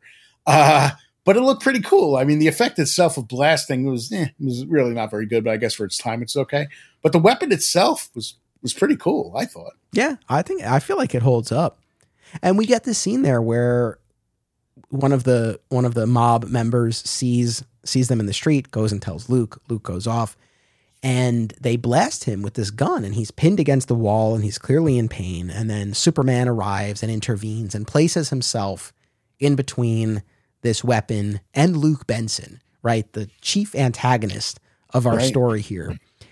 And clearly that has an effect on Luke Benson. Like we said, I don't know that he's really had a true change of heart, a true come to Jesus moment, but momentary, but at least nothing else, at least for the moment, if nothing else, because he explicitly says it, he says to Superman, he's like, you saved me, right? Like this. And the implication, of course, like after everything I've done, you still save me. And that, you know, that's the other thing too, when we talk about what Superman and the Mole Men says about Superman and what it conveys, it's like, yes, it's that he stands up for, for the oppressed, but, you know, he stands up for the outsider, stands up for someone who's being bullied, being persecuted. But he also values all life. So even those who have gone against him, right, he will still protect and defend. And I think that was such an important moment too. But, and this is where, again, just like, I don't know if this was in the script, in the direction, or a choice by George Reeves, but when Benson is like, you know, you save me, Superman doesn't even look at him, but he's like, it's more than you deserve, but he doesn't turn to look at it. It was so good. Yeah. It really was. Cause it's like, look, you don't deserve this, but I'm not going to let you die. I mean, I'm just, again, it's not what I do. It was great. It's more than you deserve. And right. He just walks straight ahead towards the Mole Men and, leaves it. Well, I don't get one thing about that scene though, by the way, when Luke does decide to get, you know, confront them, he tells everybody else, all right, wait here. Why? You brought them everywhere else. You went to the bathroom before. You had them all pile into the bed. No, I'm just kidding. But, you know, it was kind of like that. It's like he brought them everywhere. Suddenly it's like, all right, you stay here, and I'm going to take care of this by myself. Three of them. Not one. Three of them. And he's going to leave the mob behind. I didn't understand that. It was very odd to me. Yeah, that was – I mean, I'm assuming it was – you know, they were filming that confrontation on a different day and they couldn't have everybody there. But it's in terms of the story, it doesn't make any sense. It's like, why? Yeah. Well, I don't know. I know. I thought the same thing too. Why is there no mob mentality right now? I don't understand. Right? Yeah. It's like, this is the time. This is your time to shine. There's mob. Three of them. Right. Yeah. But then this is where we get what you were talking about before. It's just that compassion when you see Superman talking to them. And so gently to them. Yeah, and that's what, you know, we talk about, I think, why this show works and why I love the incarnation, this George Reeves incarnation of Superman so much, and why it resonated with this whole generation. You know, it's one thing that he's so tough. I love that aspect of his Clark and his Superman, that toughness, but it's balanced out by that gentleness, by that compassion. And I think that goes such a long way. And yes, that's on full display in this scene. And you see the Mole Men communicating, you know, through their gestures as they can, right? As one of them explains. Yeah, yeah, yeah. Superman caught him. They got shot and they caught him. Yeah, it's great. I mean, it's interesting, not to get too deep into this, but it's like the Mole Men, they don't seem to have, I mean, that's the only thing we see as far as their means of communicating with each other is others' gestures. They don't seem, other than the scream, like they don't seem to make any sounds or no. Yeah. Maybe they didn't want to come up with a language for them, so they decided to make them be silent and this way, you know, and then just sign us pantomime what's going on. I don't know, but that's it's you know, it's interesting that the thing you brought up about Luke, where Superman stands between him and the ray gun, basically. Like, it's so interesting how certain things carry over. Do you watch My Adventures with Superman? Have you been watching the show? Yes, I am a few episodes behind though. I've only seen the first few, but I love what I saw. I don't think this is a major spoiler. I hope it's not. That's fine. But there's a bit where a machine is firing these weapons at Lois, and Superman jumps in front, and when it does, it's ripping open his shirt. He's not wearing the costume, but it's ripping open his shirt and exposing his chest. And he's standing there, and she says to him, "You didn't know you were bulletproof, you know, that you were going to be immune to the bullets." And and he got weakened because they were special bullets. And he just says over his shoulder to her, he goes, "I knew you weren't."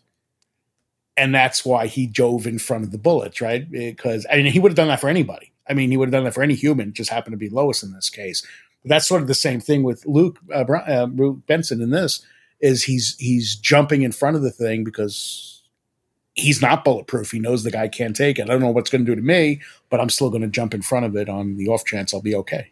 So I just no, that's a great point. I'm glad I need to catch up on that, and I will.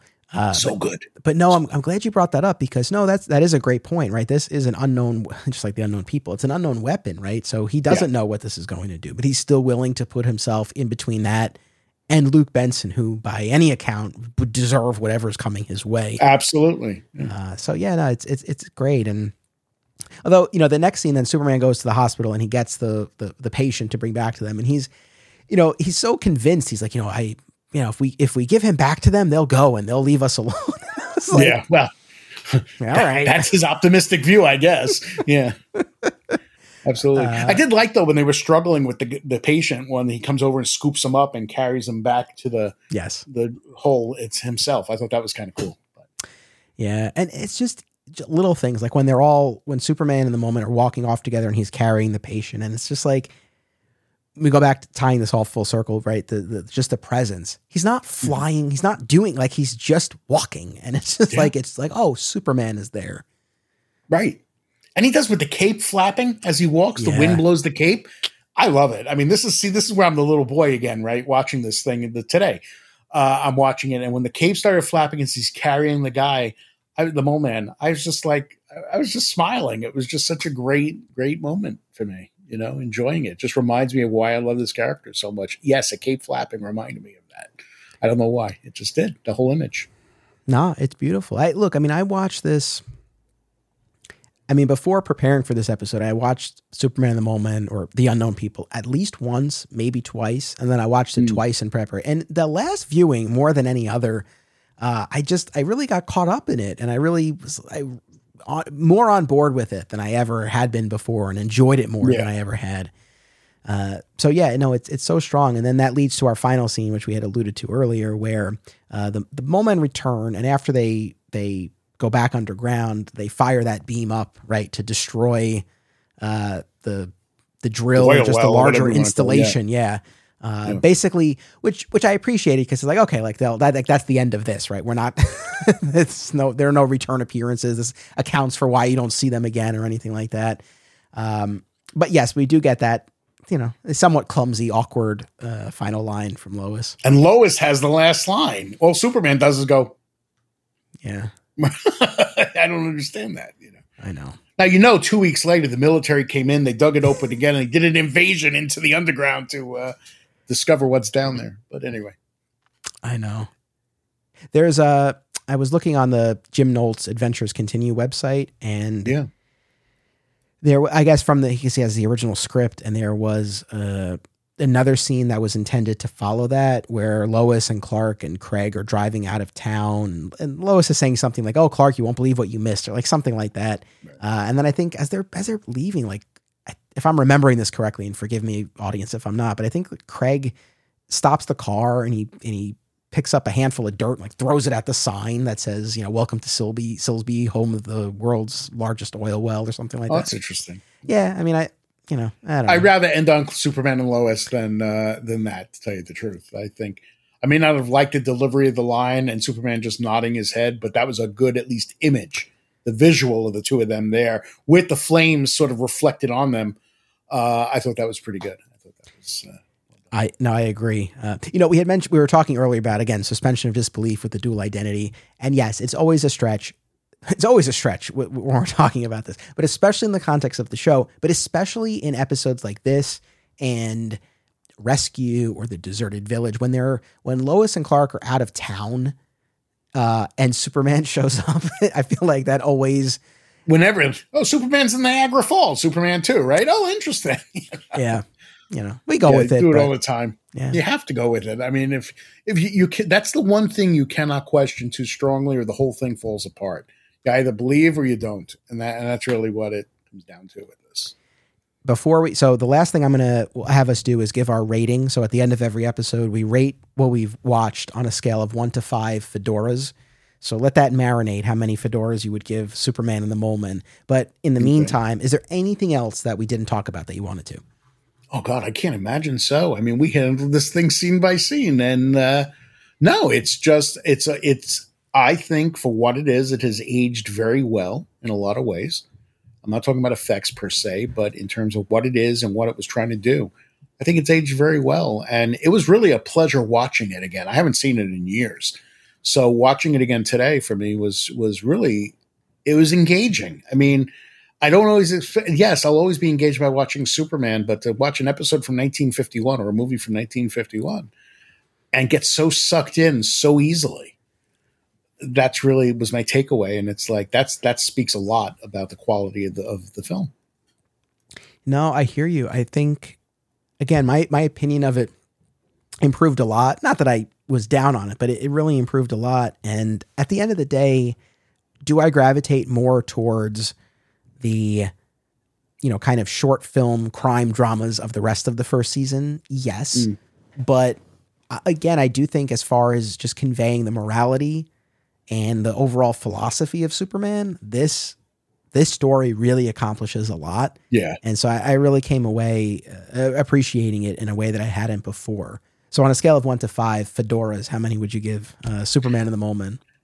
I would, because I have to consider what I consider great, like Superman the movie is going to be 5, right? So I have to go. Well, no, within the context of just of Adventures of Superman. Oh, Adventures of Superman. Oh, well, in that case, I mean, I would probably go 4, 4.5 with this, just because I really love this movie, and it, in so many ways, it embodies Superman. It really embodies the character of Superman in ways that the show itself doesn't, that the series doesn't a lot of times. He shows up to deal with the problems. He shows up to, you know what I mean? It's like, and yeah, there's some cool episodes. Don't get me wrong. You know, of course, now I don't remember any of the names of them, but there's some very cool episodes and through the course of the show.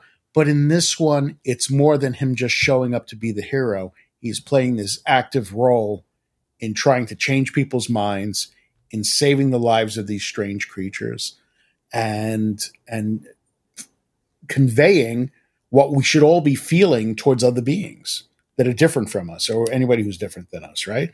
So, yeah, so I would give it definitely, I would have to say, I don't know if it's perfect or not, but I'd say 4 fedoras if you're just basing it on Adventures of Superman. Well said. I would go with 4 as well. A solid, a strong 4. Oh, absolutely. I really enjoyed it a lot. Yeah, I mean, again, on paper, the whole idea of subterranean beings who emerge, that doesn't necessarily grab me. But yeah, the way that Clark and Superman are challenged in this, and the position they take, what they articulate, and what it ultimately says about the character really goes a long way. So listen, thank you so much. This was really, I'm glad we were able to connect. We knew we were going to have you on at some point. I'm glad it ended up being for this. This felt appropriate. Yeah, me too. This is the one. Yeah, this is the one for me. So we had mentioned, of course, your book, Voices from Krypton. I hope everyone will go and check that out. What else would you like to direct people toward? Oh, geez. I mean, the book is the main thing right now. I've also got a comic, a Superman parody comic that I do online called Fleischer. And right now I'm doing an unfolding comic strip called Fleischer and the Wonderful Wizard of Oz, which is a rewrite of L. Frank Baum's first Oz novel. I took Dorothy out, put Fleischer in, and I'm rewriting as appropriate. So it's a novel and a comic strip, and it can be found on Webtoons. Yeah. And at FleischerVerse.com. Yeah, that's grandiose. But yeah, that's my sort of main thing. Outside of the books, I do these things for escapism and just fun. And whether or not it takes off, who knows? But check it out. You might enjoy it. Very cool. And if they want to kind of follow you, do you want to give a social media handle or website?